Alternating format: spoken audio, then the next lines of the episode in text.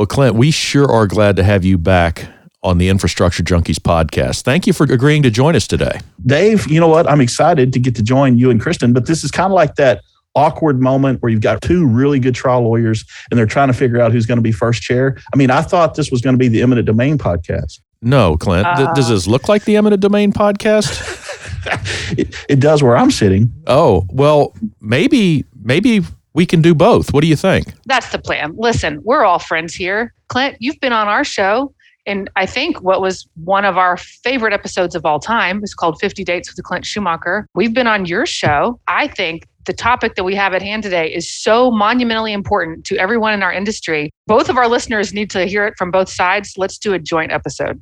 Kristen, as always, you speak with the voice of wisdom and experience. And, and this is this is such an important topic to both of our industries. I mean, how often do a billion dollars get dumped into multiple billions of dollars get dumped into industries that you work in? I think that's a great idea. Let's do a joint episode. Okay. I'm in. Yeah, I'm excited about this. So this is anybody who's not clear on it yet, this is going to be a joint episode with a special guest about the brand new bipartisan infrastructure bill.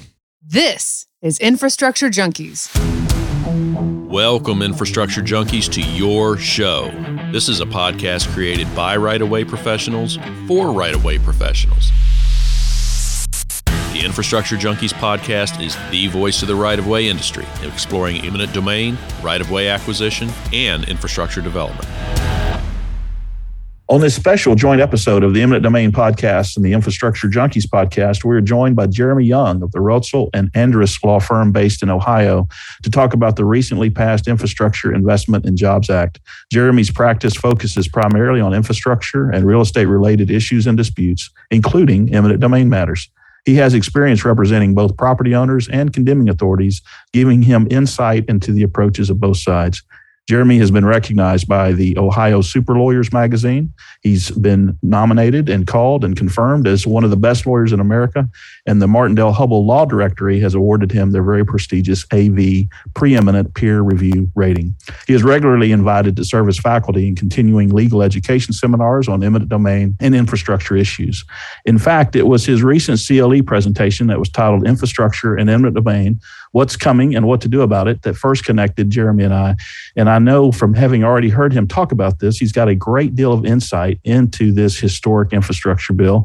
And Jeremy, we're so excited that you're here to break it down for us, particularly as it relates to eminent domain and the right of way industry. So, Jeremy, welcome to the show, or shows as we uh, have the uh, opportunity to do today. Thanks, Clint. Hi, Jeremy. Thanks for joining us.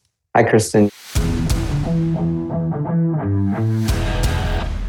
Jeremy, I'm going to kick things off and I'm going to satisfy our listeners by starting things. So, so the first question that every infrastructure junkie in the world wants the answer to. Are you ready? yeah, hit me with it. All right, Jeremy, did you speak in class today? did I speak in class today? Jeremy, you're going to have to forgive Dave. This is a Pearl Jam reference. We do this sometimes on our show. So, Dave, get serious. All right. Okay. I know. You told me not to cut up in front of Clint and chase his guests off. Jeremy, in all seriousness, although the word infrastructure is in the title of this bill, I think there was disagreement during the passage about what type of infrastructure spending should be included. And I, being the dim bulb among this group, like to start with the basics. So let's start right there. What type of infrastructure gets funded in this bill? Let's stay towards the edge of the funnel, so to speak.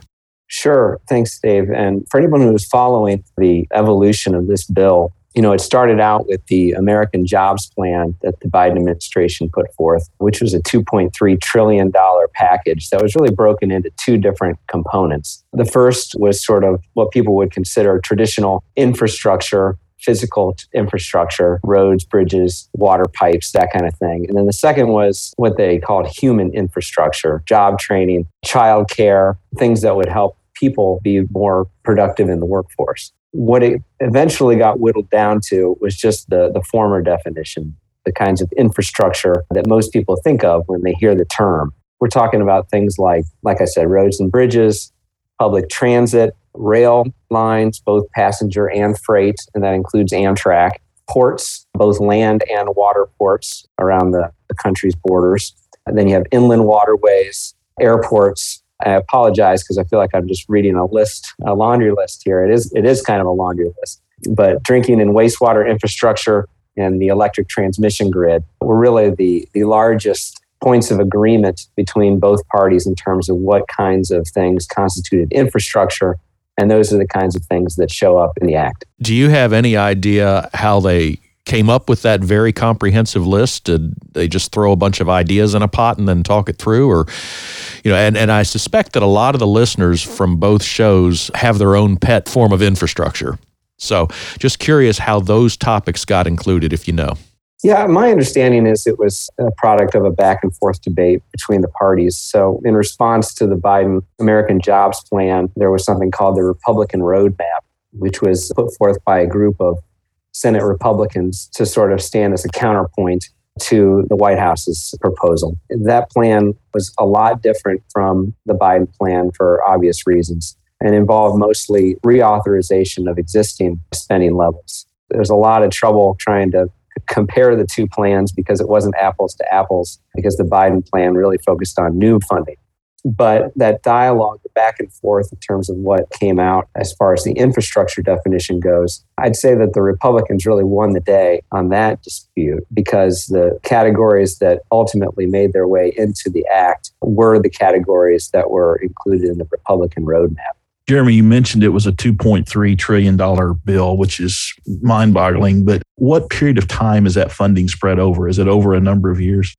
Yeah, it is, Clint. It's a five year plan. It begins in fiscal year 2022, so this year. And we just had our omnibus appropriations bill passed last month. That's going to be relevant every year to fund this act going forward because the act authorizes funds for it came down to about 1.2 trillion in the final bill and it authorized all that funding, but it only appropriated a limited amount of it, which was a direct appropriation included in the bill. And, and if you're not a legislation or public policy wonk like I was not before I got involved with this topic, just allocating the funds in the infrastructure bill is not enough to get these projects moving. You have to have a separate appropriation, or either an appropriation in the act or a separate bill.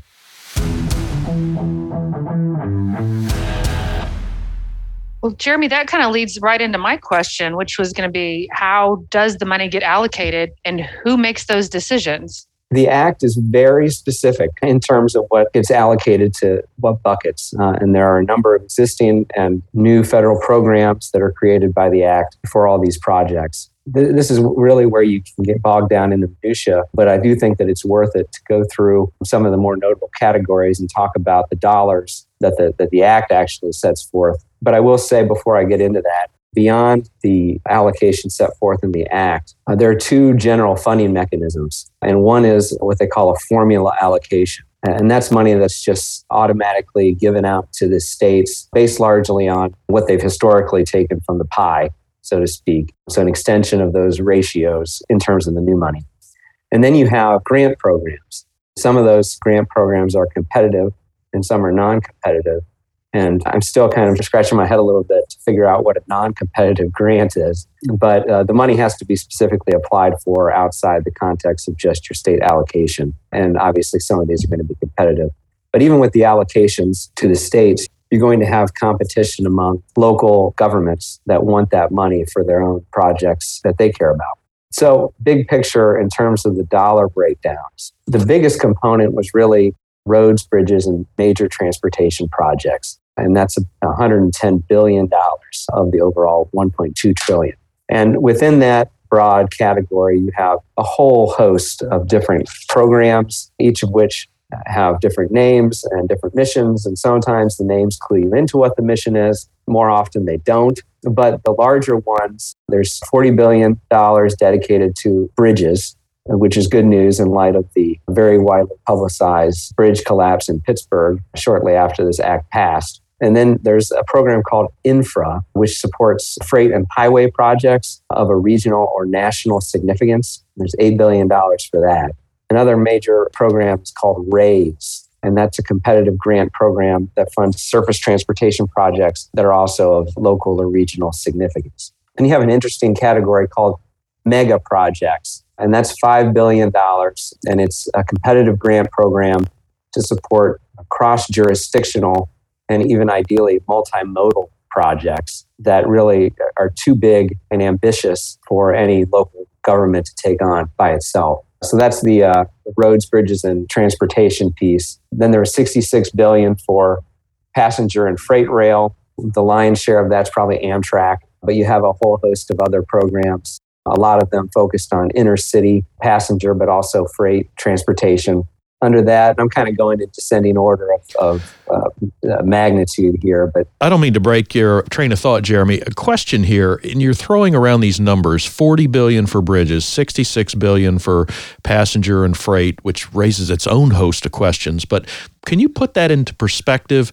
We have a tendency to throw these numbers around and, you know, 40 billion, I don't know whether that's enormous or whether that's a drop in the bucket to fix the bridge crisis in America. Do you have any idea whether that really, really represents a significant investment into, say, bridges?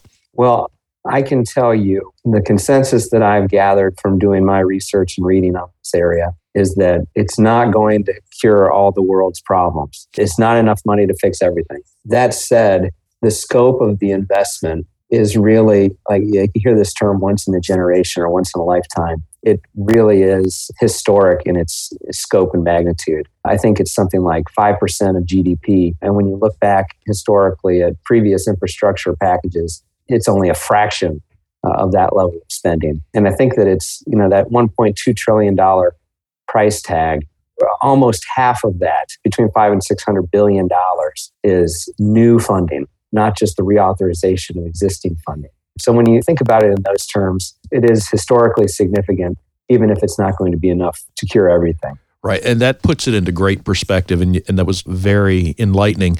But you did raise a second question in my mind, which 66 billion for passenger and freight rail. And you said something to the effect of a lot of that is Amtrak. So when you're talking about fixing roads and bridges that everybody uses, you know, commercial carriers use it, taxpayers use those roads and bridges. But when you're talking about rails, is there some special interest lobbying going on there? Is there are the rail carriers having to match any of these funds or do they simply reap the benefit?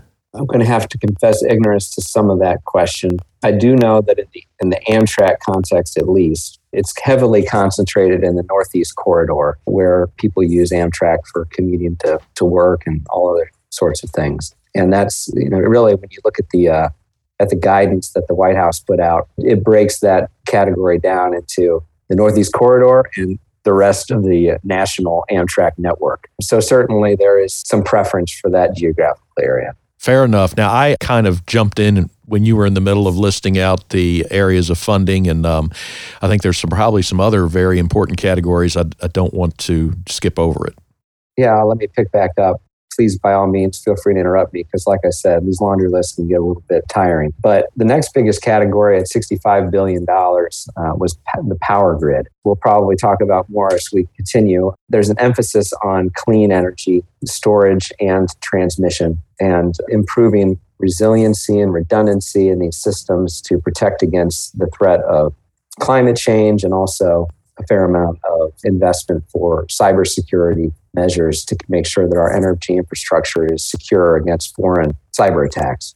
There's also an interesting component of that that I wanted to point out, and it's the, the Civil Nuclear Credit Program. It's a $6 billion program, and it actually exists to support existing nuclear reactors that are at a risk of being retired and replaced by alternative generation sources that are higher emitting in terms of climate uh, impacts. It's kind of a strange thing to see in a clean energy focused bill that we're that we're investing in nuclear, but we are for that reason. And then there's something called clean energy demonstrations at $21.5 billion of that electric grid component. And these are kind of like that mega projects category.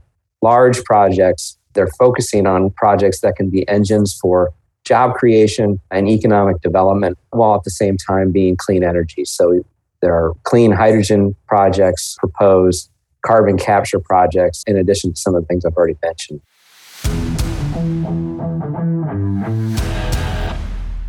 Is there any prioritization in the bill or, or otherwise about which projects get funded first? I mean, I, I, live in Texas, and Dave and Kristen had an excellent episode about a year or so ago about our electricity grid basically completely failing in the middle of winter, which was not a good time. And so, you know, for folks in our state, we would probably prioritize hardening the grid, getting more resiliency in the grid. But is there a overall prioritization about where the money is going first?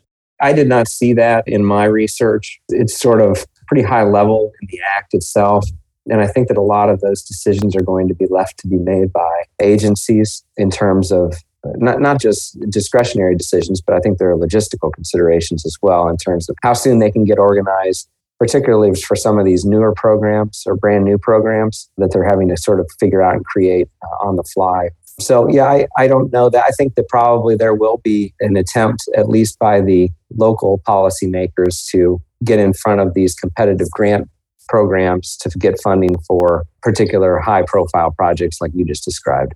I'm wondering, Jeremy. I mean, this makes me think of like when they first came out with like the PPP loans, and the word on the streets was like, "Hey, when they're out of money for this, they're out of money." So everybody was like, "Get your apps in real quick." And I, I heard a lot of talk about that, and it makes me wonder: Is this going to be the same thing? Like, you better get on it because when that you know, sixty-six billion dollars for your category is gone, you're out of luck. Is it going to? Is there going to be like a mad dash to secure funding for your projects? I think we're going to see some of that, not to the same extent and because you have this allocation, uh, the formula allocation component, which really is the larger funding mechanism in this act, there's a real focus in the act to make sure that less advantaged populations don't get left behind in a mad dash for money. Tribal governments, rural governments, places that are often overlooked or left behind. That said, though, like I mentioned earlier, I do believe that we're going to see a lot of competition at the local level for those allocated formula funds to get your project on the approved list with your your state DOT, for example. Here in Ohio, where I live, I sit on the uh, planning commission in my town, and we just had a meeting with our village manager. I asked him questions along the same lines. Do we have projects that are sort of shovel ready, planned and sitting on the shelf that we can just send in to ODOT or wherever and get approval and hopefully, you know, not get left behind on this stuff. And from what I'm gathering, that is a phenomenon that is happening across the whole country as municipalities and county governments and, and other local governments are sort of scrambling to get their ducks in a row so that they can take advantage of this stuff. So we're going to see stuff like that happening quickly, right? I think so. I mean, th- these projects are funded at least for fiscal year 22, which means that, that Congress has appropriated the money for them and the money is going to the bureaucracy and it will filter down to the local level. So I think that that positioning and jockeying is happening uh, as we speak. Well, taking a little bit of a left turn, did previously passed COVID relief legislation impact the shape of this bill? And if so, how? Yeah, I think it did. I mean, the collective size of the COVID packages mm-hmm. uh, was so huge. I think it had an impact on the size, the ultimate size of the infrastructure package. And budget hawks were a little less willing to sign on to a $2.3 trillion infrastructure package, having just spent all this money on COVID. So that, that was one impact. And that was significant. I mean, I think we saw the price tag diminish by $1.2 trillion from what was originally proposed by the White House. But there was also, you know, resistance, at least based on what I read, there was resistance to funding transit to the degree that the Biden administration wanted to. And the reason was that there was so much money. There was about $70 billion in the COVID packages, if you added it up, devoted to transit. And it was kind of a hard pill for some lawmakers to swallow to give them more significant funds. So I think that it had another impact there. You spoke a little bit about green energy, and of course, that's been a big political topic and important talking point for the current administration. But there's not as much infrastructure, at least in the part of the world where I am, to deliver green energy to the households, the businesses that need it. Is there money in this bill to help get across that chasm and put some more green infrastructure in place? Yeah, there is. And like I said, the green energy is sort of a theme throughout the entire act. And there are certain buckets, I guess I would speak to in terms of how that manifests itself. So I guess, you know, sort of to try to directly respond to your question, you know, in terms of getting green energy into people's everyday lives. The thing about green energy is that it relies on the same, a lot of the same infrastructure that conventional fossil fuels rely on, at least in terms of like the, the grid, the electric grid. Electricity is electricity regardless of its generation source and it gets transmitted on transmission lines to distribution lines down to your, your neighborhood. So, you know, the, there's a significant investment, as I said, in the grid, $65 billion. I think 16 billion of that is dedicated only to construction and repair of lines. So, I mean, it's a significant investment there. And you know, you've also got other green energy things that the, that the Act does. One is sort of a significant investment in electric vehicle charging trying to ease the nation's reliance on gasoline. And there's $7.5 billion in that bucket under the Act. And the goal there is to create a nationwide network of 500,000 electric vehicle chargers, not just on highways, but also within communities. And then, you know, there's a focus on trying to transition a lot of existing vehicles to electric, like school buses, public buses, transit kind of buses, and passenger ferries. Like I mentioned earlier, there's at least on the generation side, there's there's money devoted to you know renewable sources like solar, wind, hydrogen, and carbon capture, and the nuclear the, the nuclear investment as well.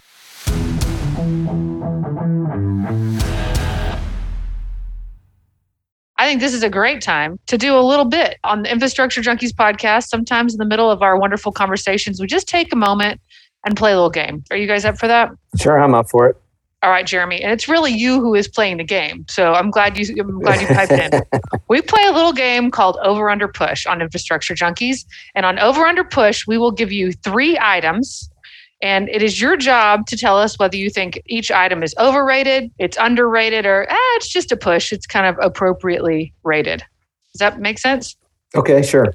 But the fun part is, Jeremy, at the end of Over Under Push, after you've given us your opinions, I will let you know whether your opinions were correct or not. Does that sound fun?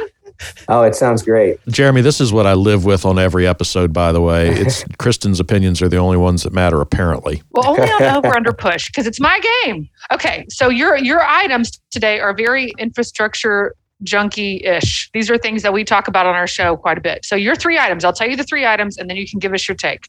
Number one, spam. And I'm not talking about email spam, I'm talking about edible spam. Number two, Puma brand apparel. And number three, Billy Squier. Okay, so those are your three. We're going to go one by one. Are you ready? I guess I'm ready. Sure. Okay, spam. Is it overrated? Is it underrated, or it's a push? Well, my my take of spam is that it, it's not really very well regarded. So, and and I kind of agree with that. So I'm going to have to say that it's appropriately rated. I'm sorry. That was, I mean, you didn't get it the wrongest you could get it, but it's not correct. Spam is actually underrated. It is a delicacy. And I'm going to hold up for you what I have on my desk, which is a spam can piggy bank, because that's how much I love spam. So, yeah, spam is actually underrated. But you know what? You did okay. You did all right. Let's talk about Puma brand apparel. You know, uh, probably in the early 2000s, I proudly rocked my Puma sneakers. Um, yeah. But I think that that might be a, a brand or fashion uh, that is properly relegated to the dustbin of history. Oh, hold on, hold on, wait, wait, Jeremy. wait, wait. So, are you giving it an overrated? What's what's your answer? Uh, I, I'm going to give it overrated. All right, Dave, chime in. Hold on, Jeremy. Here's what you're missing in your lawyerly analysis. Okay. What do all men in America have in common as they age? Like all of us. Okay, I'll tell you. We all love to go to Costco. Every man loves to go to. In fact, I have tons of friends who, for their birthday, take themselves to Costco. They're all male, and Costco carries the Puma brand. So as you matured out of your, I don't know if that was a Beastie Boys, I think they did Adidas and not Puma and got older, you peruse the aisles of Costco and you realize, God, they got some pretty cool socks and shirts and undershirts. I'm going to start wearing Puma again. Well, you know, Dave, if if they're selling it at Costco, uh, it might not be all that hip anymore. I hate to break that to you. Oh. Are your feelings hurt, Dave? All right, Schumacher, where'd you get this guy from? right. Well, I have a, to tell you, he's a wise man. I'm impressed.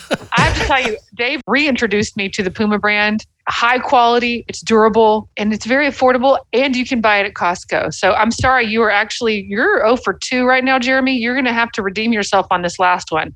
And the last one is Billy Squier. Billy Squier. I hope you're not offended that I'm actually Googling who Billy Squier is. All right, that's I the have no correct idea. answer. Okay, for the first time in the history of over under push, the correct answer is not over under or push. The correct answer is I don't know who that is. Correct? ding ding ding ding ding. You win. Okay. Way to go. Okay. Billy, uh, just Jeremy, don't even bother Googling it. It's a has been guy who used to be some sort of a musician or something that Dave really likes. So you win. Good job. Probably Thank you for Puma. participating. Yeah. All right. Kristen, do you have a legitimate question to ask our guest? Okay, I do. I do. Hold on. Focus. Here we go. Back to the topic at hand. All right. So, on Infrastructure Junkies, we really recently had an episode with Tom Forestier, who is an attorney in Texas, and we talked about his industry. He works in the oil and gas industry, and we talked about fossil fuels. And his concern is that what he's done in his entire career is really falling into disfavor. And frankly, fossil fuels are still hugely important to our economy, to the energy industry, and to our infrastructure. And is this bill disfavoring fossil fuels? Is oil and gas kind of out on their own, or is there is there something for them here as well?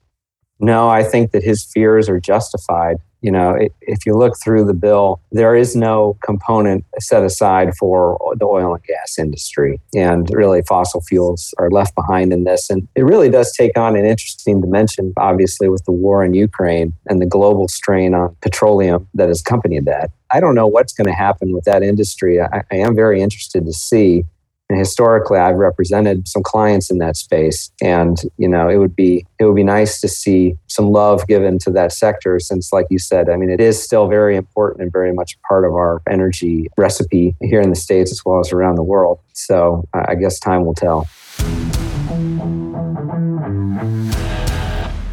Jeremy, I am frequently a cynic, at least on the Infrastructure Junkies podcast. And this is such an enormous, we've already talked about what an enormous investment this is. And I, I don't have but so much faith in my legislated leaders, or my leaders in the legislature, I should say.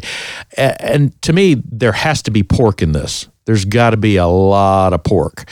So, my question to you is twofold. Have you identified whether there's pork in this bill? And if so, can you share any insight on that? Yeah, you know, from what I've read and gathered from colleagues, I mean, there is there is some, and, there's some discussion in terms of pork earmarks, whatever you want to call it. And my understanding is really more limited to the how that factors into the the allocations and the, and the formula spending. You know, these earmark pro projects they count against particular states, whatever relevant uh, formula allocation it is, if it's surface transportation or what have you but you know really where where i've seen the, the earmarks and the pork being more in the news it does relate to this. And, and that's with respect to this fiscal year 22 omnibus appropriations bill. And you know that was the funding mechanism for a large portion of the act at least for fiscal year 22 i think i read if you looked at that bill there's something like 367 pages of the bill devoted to these earmarks. Uh, you've got like over 5,000 projects at a cost of $9.7 billion. I mean, too many, obviously, to really even detail. So, you know, it, it, it, since the since the earmark came back recently, this is definitely going to be an area where you're going to see it. Hopefully, not for another bridge to nowhere. Amen. Amen. So here, here, here's the thing is I am also a practicing lawyer like you and Clint, and I practice in this field. And the question I get most commonly is, hey, how can I get up to speed on this? How can I hit the high points? So h- how did you get up to speed? How did you have so many answers to these questions? And where can other people who are interested in this bill and its effects and, and its components how can they get up to speed on it besides listening to this podcast That's a great question. The act is 1,039 pages long. The White House put out an official sort of guidebook, which is, I guess you could call it an executive summary, but it's it's 465 pages long. It is extraordinarily difficult to get your arms around this. And where I'm coming at this from, I'm, I'm not a legislative lawyer. I'm not a policy person. I'm an eminent domain lawyer. And for me, I was most interested in sort of keying in on those parts of the act that were going to be relevant to eminent domain activity, where are you're going to have right of way acquisition, that kind of thing. And I found the, the White House guidebook to be extremely helpful, even though it is rather cumbersome. It's called uh, Building a Better America. And if you just go to the website for the White House, I'm sure you can find a link to it or Google it. And it's not an underestimation to say that virtually every federal agency that is in charge of one piece or another of this funding has its own dedicated website for this act and how the money is going to get ultimately distributed to the local governments and, and the people who are doing these projects. I found most useful the websites for the Federal Highway Administration. There was also, I mean, Railroad Administration, the Federal Transit Administration. They all have websites. And one one cool one that we didn't really talk about much, but you know, there's money in the Act for airports. And the Federal Aviation Administration actually has an interactive map where you can go and it's got every airport in the country lit up as uh, a point that you can click on. And it'll tell you how much money it is getting for fiscal year 22 for this money. So those kinds of places were really useful resources for me. Uh, and I'd certainly recommend them to anyone who's interested in learning more. Jeremy, I am so thankful that you carved out some time to come and visit with us on our respective shows. I, I kind of like Dave was saying, I get questions about what is this bill like, and I went to download it and it found out what you just shared, which is it is mind-numbingly long. And so when I saw your CLE come across my email, I'm like, I, I got to listen to this. I want to, I want to hear what he has to say. And you were so impressive and have been so impressive over the last several minutes that we've got to spend with you. So thank you for bringing your knowledge. We're very, very thankful. I always conclude the Eminent Domain podcast with a segment that we call our cross examination segment, which is a series of fun, quick hitting questions that are designed to let our listeners get to know you a little bit better. It's not nearly as creative as Kristen's, you know, over under push segment, but do you mind playing along with me? Sure. All right. So, Jeremy, do you have a book or podcast recommendation for our listeners? You know, since the pandemic came on, I've been working from home a lot more. Uh, my podcast listening has kind of gone down somewhat, but there's one that I always liked, uh, and they're still doing it. It's called Stuff You Should Know. And it's kind of like this it's a couple of normal guys. They're not lawyers, but they just like to learn and they bone up on topics and, and talk about it. But, you know, that'd probably be my podcast recommendation, you know. And I know you didn't ask about TV shows. I'm kind of a TV junkie. Oh, yeah. Um, do, do share. I would recommend, if you haven't seen it, Yellowstone, because for, for your eminent domain listeners, because it actually has a lot of eminent domain topics in it. In fact, the opening scene is an eminent domain, like a necessity hearing. And then, you know, as the seasons go on, there, there are more and more issues. It's this, this tension between the private property owners, the ranchers, and whether they can keep out development. So I'd recommend that as well all right, now I have to watch it. You're about the 100th person to tell me to watch this show. And I don't know why I haven't yet, but I'm on it. Well, I think the creator lives in your county, Kristen. So it's it's yep. a, a, travesty that you haven't seen it. I know. All right. Know. So we know you're not on the Puma brand, but what fashion trends do you wish would come back into style? You know, I'm thankful for the magic of radio or podcasting so that your your listeners cannot see me but if they could they they notice that I am a pretty bald guy. So you know I would probably go with men wearing hats as a an ongoing fashion trend. Now we talking about fedoras or baseball caps. What's your pleasure? Anything to cover up this dome. Awesome. All right. If you could put any message on a billboard Jeremy for 30 days what would it be geez, can I say an advertisement for my practice? No, that, just, that works. I'm, I'm just kidding. Um, there's a farm down the road from where I live, and I don't know the people that live there, but they have like a grain silo. And at the top of the grain silo, they have this sign, and it's just one word, black letters on white background, and it just says, think. Mm. And I go by it and I think that is a great little sign. So I'd probably say something like that man, we need to put that sign up in our house. I have three teenage boys, and that, that should be a, a daily motto. Well, Jeremy, man, this has been valuable. How do people find you? If people have eminent domain questions in Ohio or further questions about this bill, how do they find you? Well, my website address for my firm is ralaw.com, and my bio's on there. Um, my email address, and anyone's welcome to email me. And uh, if you have any questions, I'll be happy to respond and point you in the right direction. It's jyoung at ralaw.com. And I'm going to email you some links to some Billy Squier videos. Would that be okay? You know, I'll have to get with my IT department and see if we can figure out a, a filter to, to, keep that stuff away from me. Uh, that a boy, Jeremy. Woo! Thank you so much, Jeremy, for joining us on Infrastructure Junkies. It was great to chat with you. Listeners, well, check him out. Check him out. And Jeremy, thank you for being a good sport. We appreciate it. Yeah, no problem. Maybe I'll give spam another try. Do it. It's a, as we call it, it's a culinary delight. Great. Well, thank you all for having me on. This has been a pleasure. So, Mimi, what do you like better, Infrastructure Junkies or the Eminent Domain podcast? This is such an easy question. I can't believe you would ask me this. Clint Schumacher is way better than you guys. What? Yeah.